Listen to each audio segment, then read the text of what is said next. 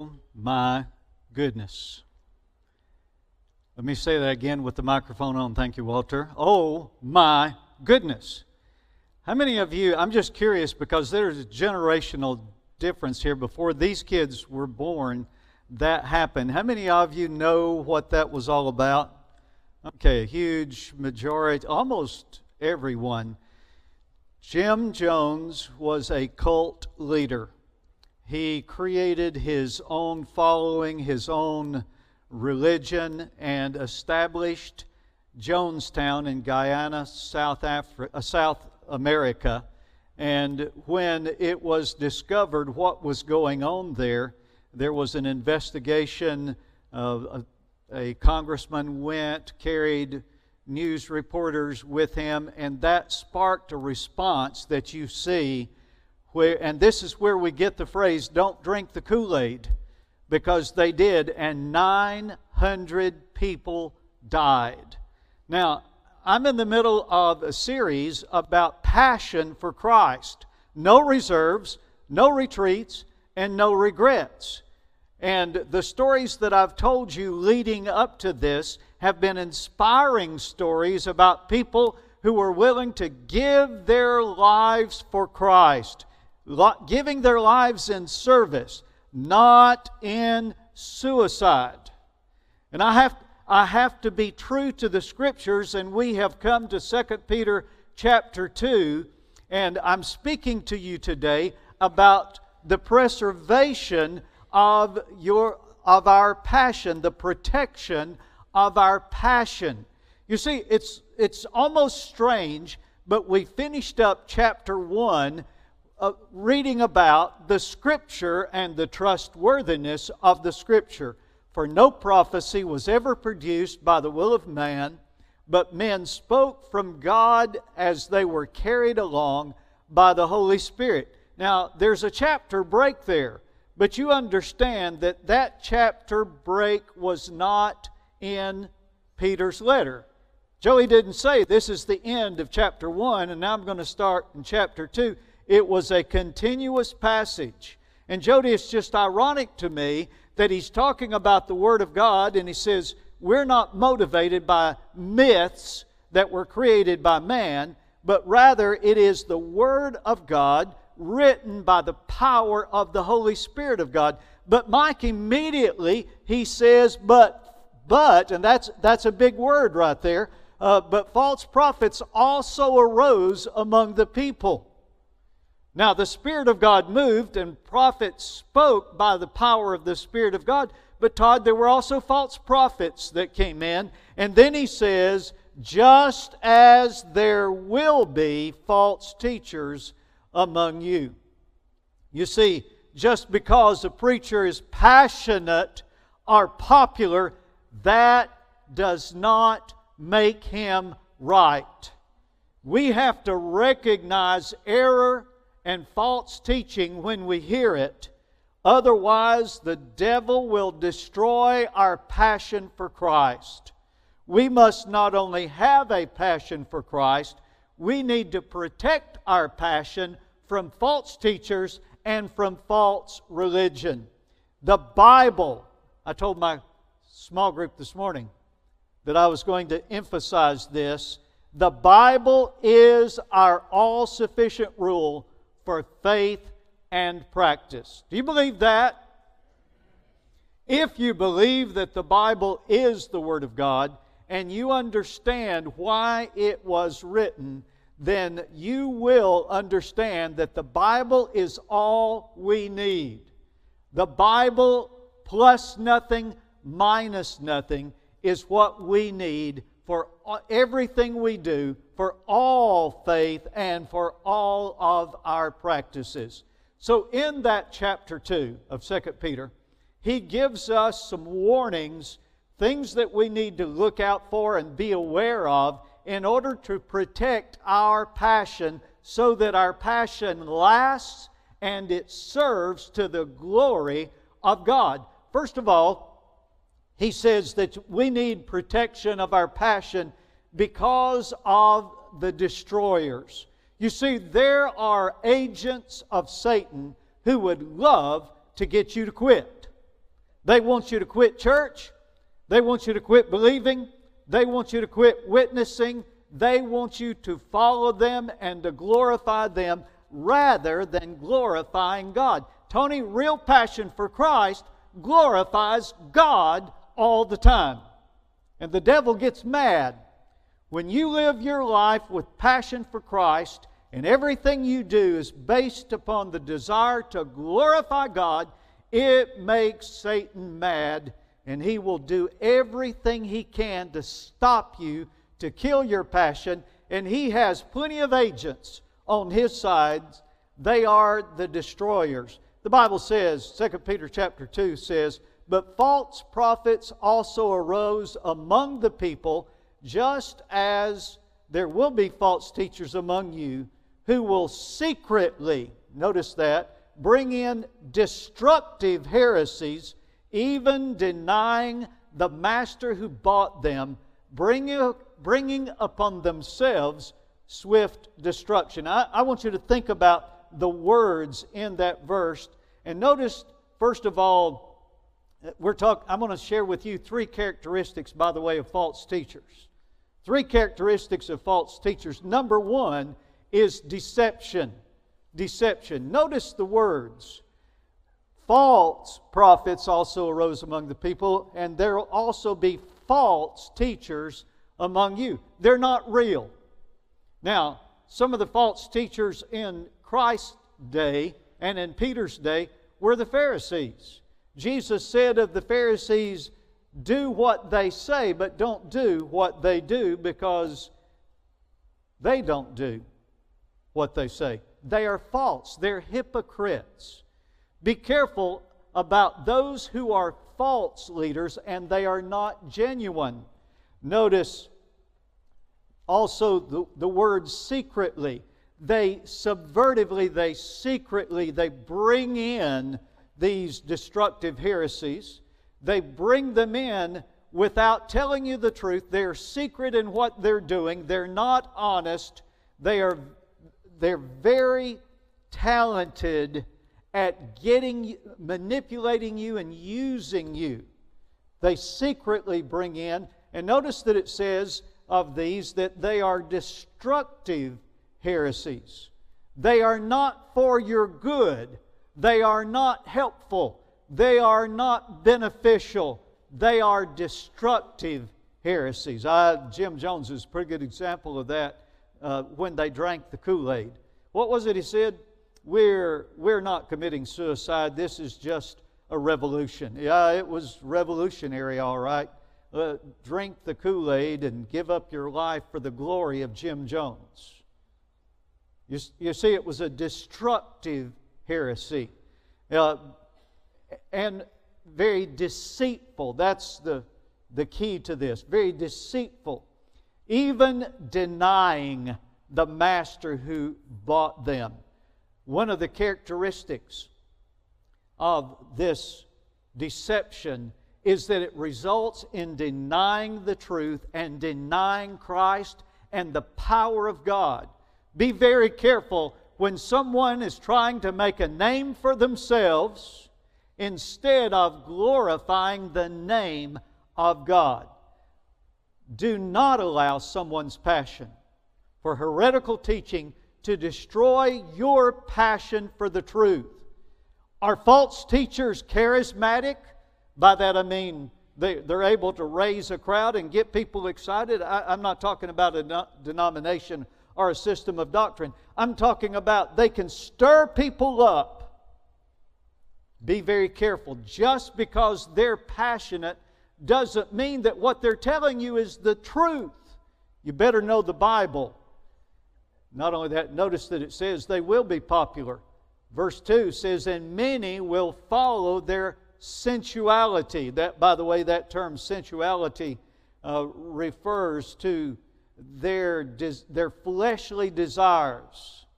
And because of them, the way of truth will be spoken evil of will be blasphemed.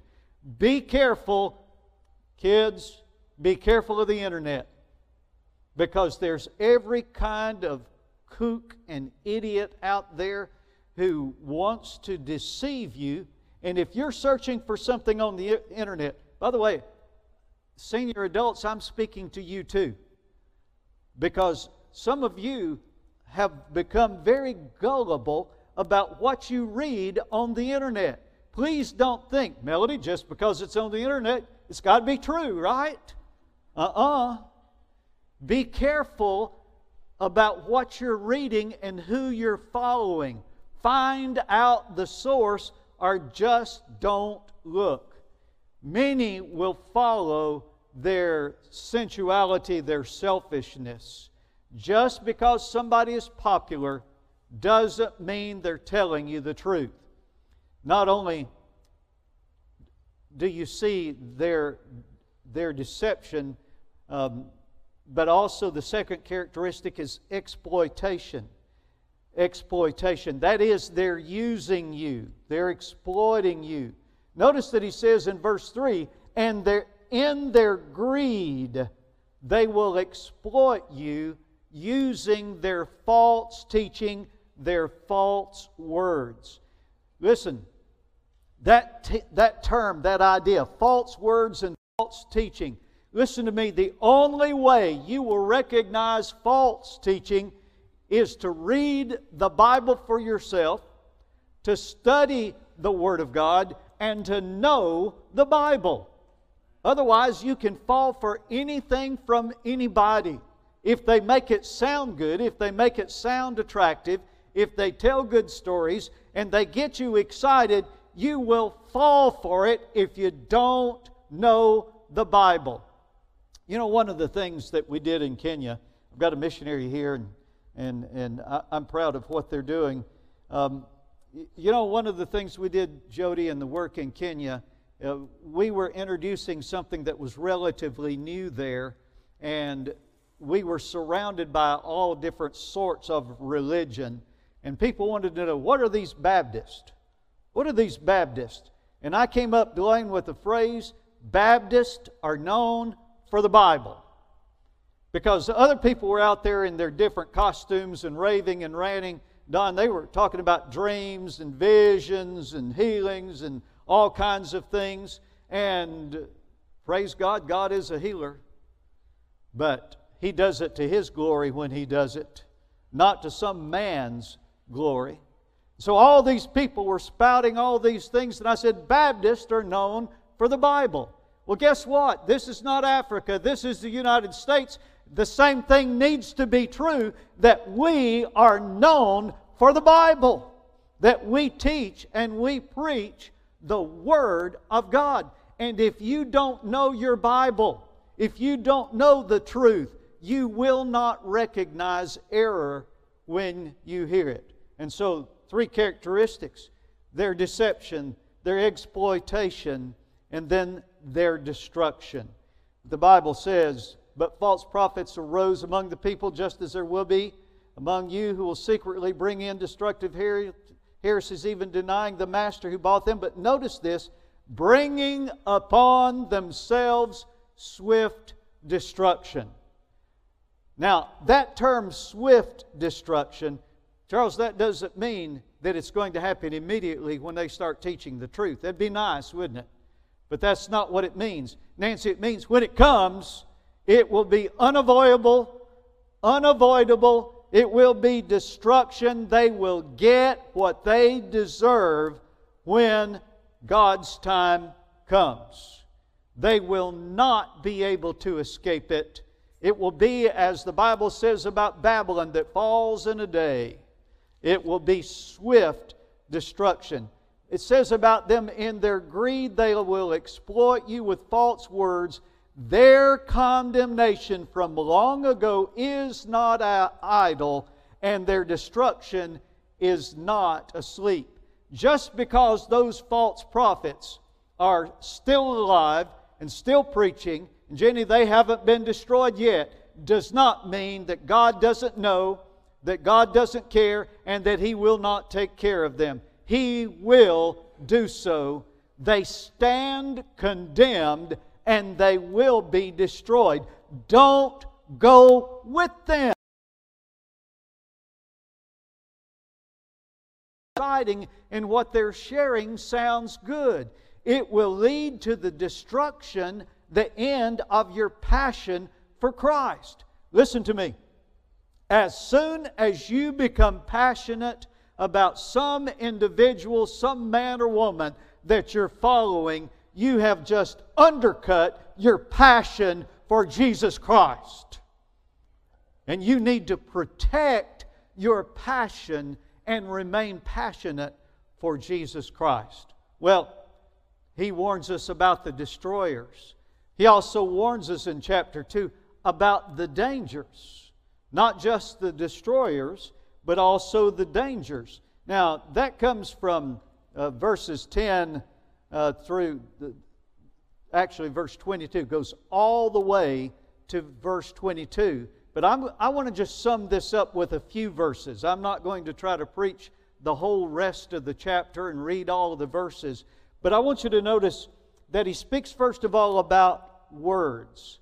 Now, I, I need to make this clear because I'm changing direction just a little bit here. In order to sum this up, I'm not going to talk about the dangers so much from them as the dangers for you and me.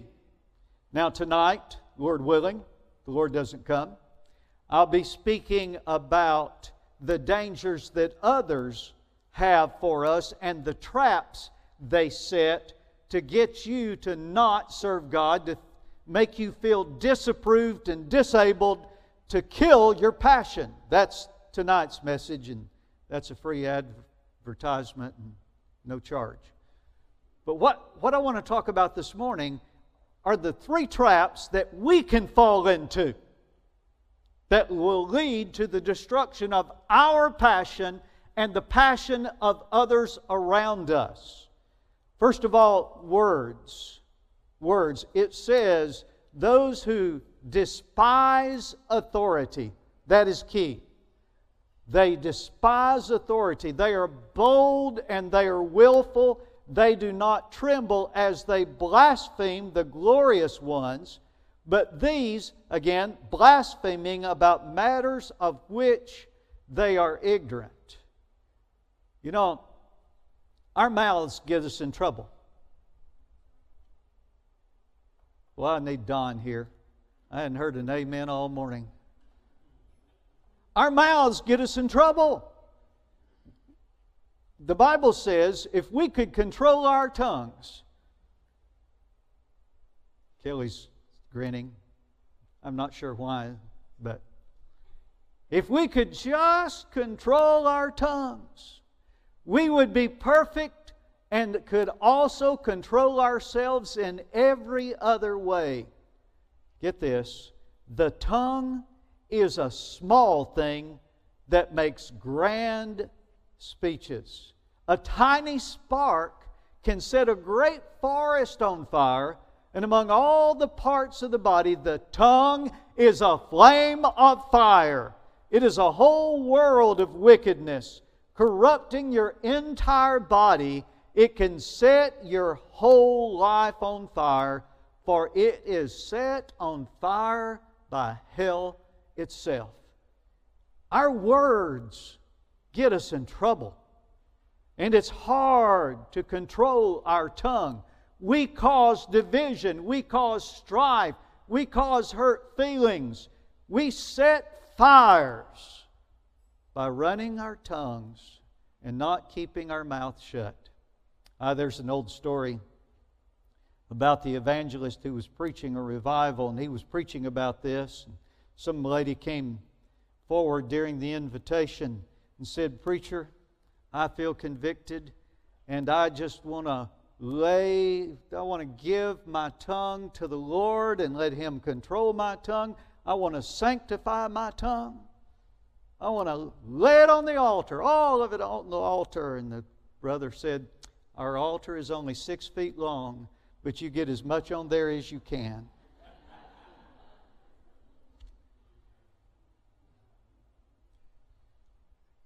Do we have trouble with our tongues? Do you realize how easy it can be for you and for me to destroy somebody else's passion for Christ? with our tongue and with our speech. It's a dangerous instrument, and we need to protect their passion and protect our passion by controlling our words, by controlling our tongue. The next word that he talks about is lust. We need the second trap of the devil is our own fleshly desires, our own lust. Verses 13 and 14 they count it pleasure to revel in the daytime, partying during the daytime, sensual. They are blots and blemishes, reveling in their deceptions while they feast with you. Get this, they have eyes full of adultery, insatiable for sin, and they entice unsteady souls. Now, there is in this the idea of just sexual, uh, of sensual pleasure, of food and drink and party. Let's just have a good time. But there is also the mention of sexual sin. In the Bible, there is more reference to sexual sin than there ever is to any other sin. We don't dare speak about sex in church, but God does. And listen, sex within marriage is a beautiful thing. It's a picture of the relationship we have with God the Father Himself. And sex within marriage is a beautiful thing. Our trouble is we become sinful when we make everything about sex. You think we don't do that? Just look at the advertisements on billboards, on TV, and everything else. Look at the programs on the idiot box. It's been a long time since I heard that word used about a TV. It's, it's still true.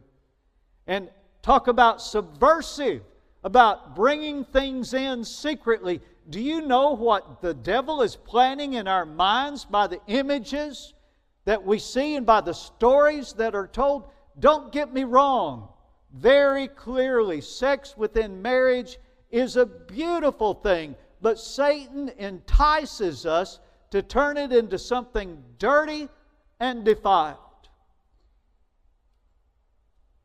Anybody here ever read Proverbs chapter 5? I am not going to read it today. It's just a little bit too explicit for me to read on a camera that's going to be recorded and to be played back by who knows who and how many times. I'm not going to read Proverbs chapter 5, but in case you've never read it, you probably ought to. It talks about being satisfied with your wife and within marriage. My sweet wife, you didn't know I was going to tell this today. Can I go home with someone else? My sweet wife was teaching school in Kenya, and she was giving a devotion to a junior to a junior high class, mostly boys, some girls. She was giving a devotion, and she had this thing. One day she was going to read the proverb of the day. You know what that means, right?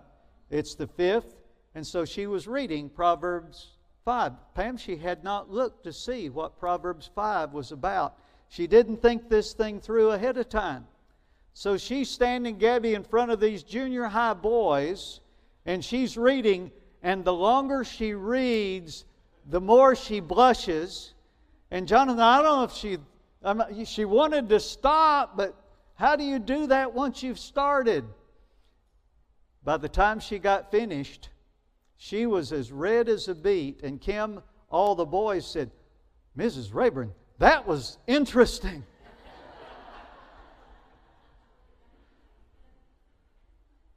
Sex is not dirty unless you make it dirty. Sex within marriage is a beautiful gift of God, but we've turned it into something nasty, something reviling God. We've turned away from the truth. Don't fall into Satan's lust trap. Then the third trap of the devil is money. I know that you get tired of me talking about money. But if I'm going to teach the Bible, Tim, I have to. Because Jesus had a lot to say about money and our relationship with money. And understand, money itself is not evil, but the love of money is the root of all evil. It is, money can be a terrible slave driver and a terrible master. Listen, money was intended to serve you. You were never built to serve money. Jesus said you cannot worship God and worship money. You can't serve God and serve money. He says they're well trained in greed. They have wandered off the right road and followed the footsteps of Balaam, son of Beor, who loved to earn money by doing wrong. But Balaam was stopped from his mad course when his donkey rebuked him with a human voice. Okay, practical application. If you love money, you may find yourself arguing with a donkey, and the donkey will be right. Go figure. Don't fall into the greed trap. If your finances are serving you, praise God for His provision. But don't fall into the trap of you serving your finances. Well, the third thing I've talked about the destroyers, I've talked about the dangers, but also want to finish on a very positive note about deliverance.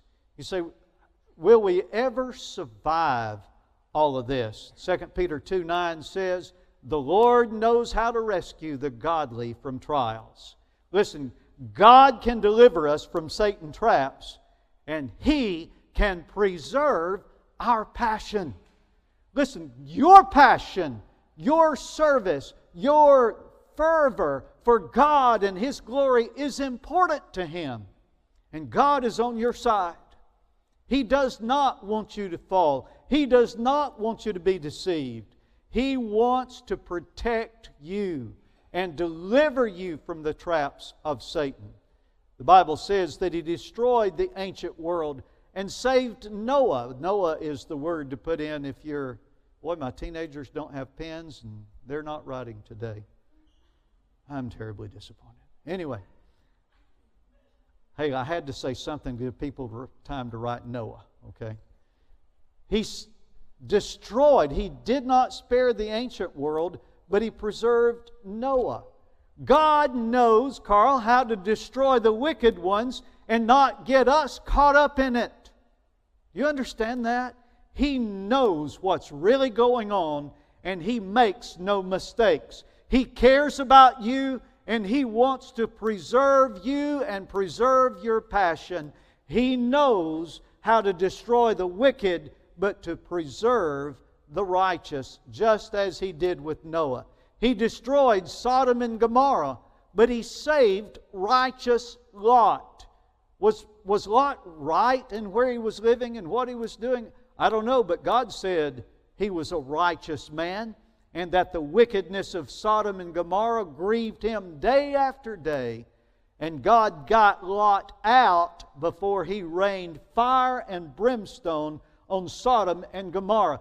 God knows how to get you out of the mess you may be in with some of these false teachers. And He knows how to preserve us and to protect us from wrong, from evil, and from punishment that we do not deserve. He will, if you will allow Him, preserve your passion.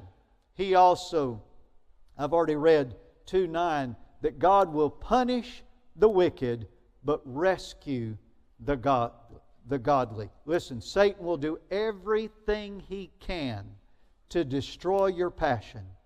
But God, but God can preserve your passion.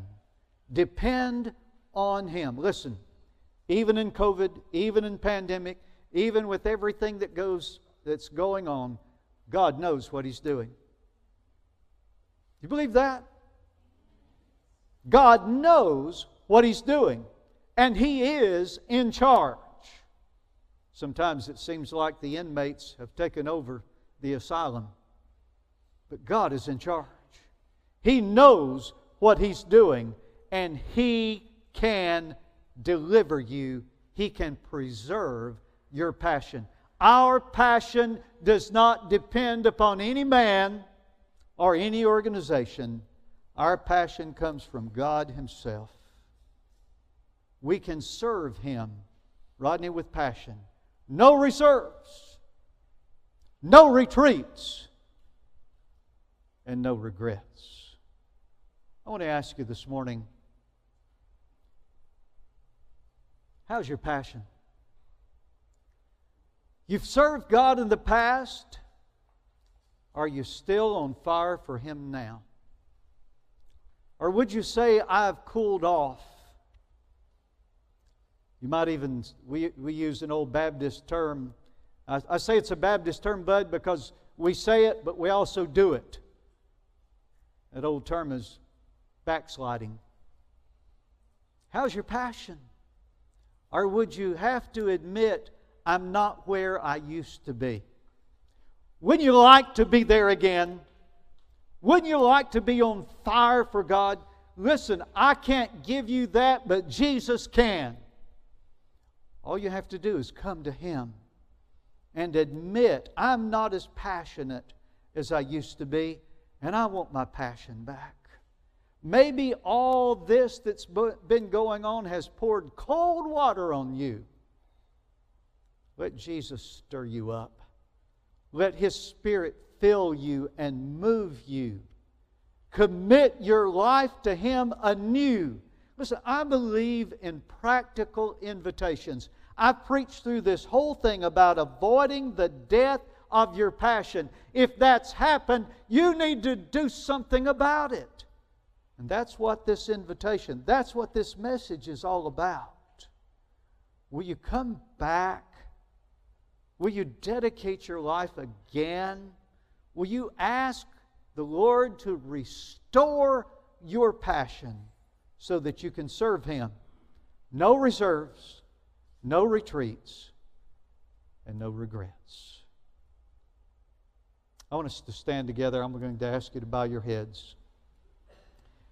I'm going to issue the invitation not just for those present in the room, but also for those on live stream right there where you are, in front of the TV, in your living room, office, wherever you are, you realize that you can answer the invitation. You don't have to be here to make that commitment to God. You can kneel before God right where you are. Make your life right with Him. Will you do that right now, wherever you are? You can Answer that invitation where you stand in this auditorium. But listen, if you need to come and speak with me, you want me to pray with you here at the altar, I'm willing to do that. I'll turn the microphone off, we'll kneel, and we'll pray. If you do not know Jesus Christ as Savior, listen, He is passionate for you. He died for your saving. And He's asking you right now to come and repent of your sins and trust Him for salvation. Are you following Him?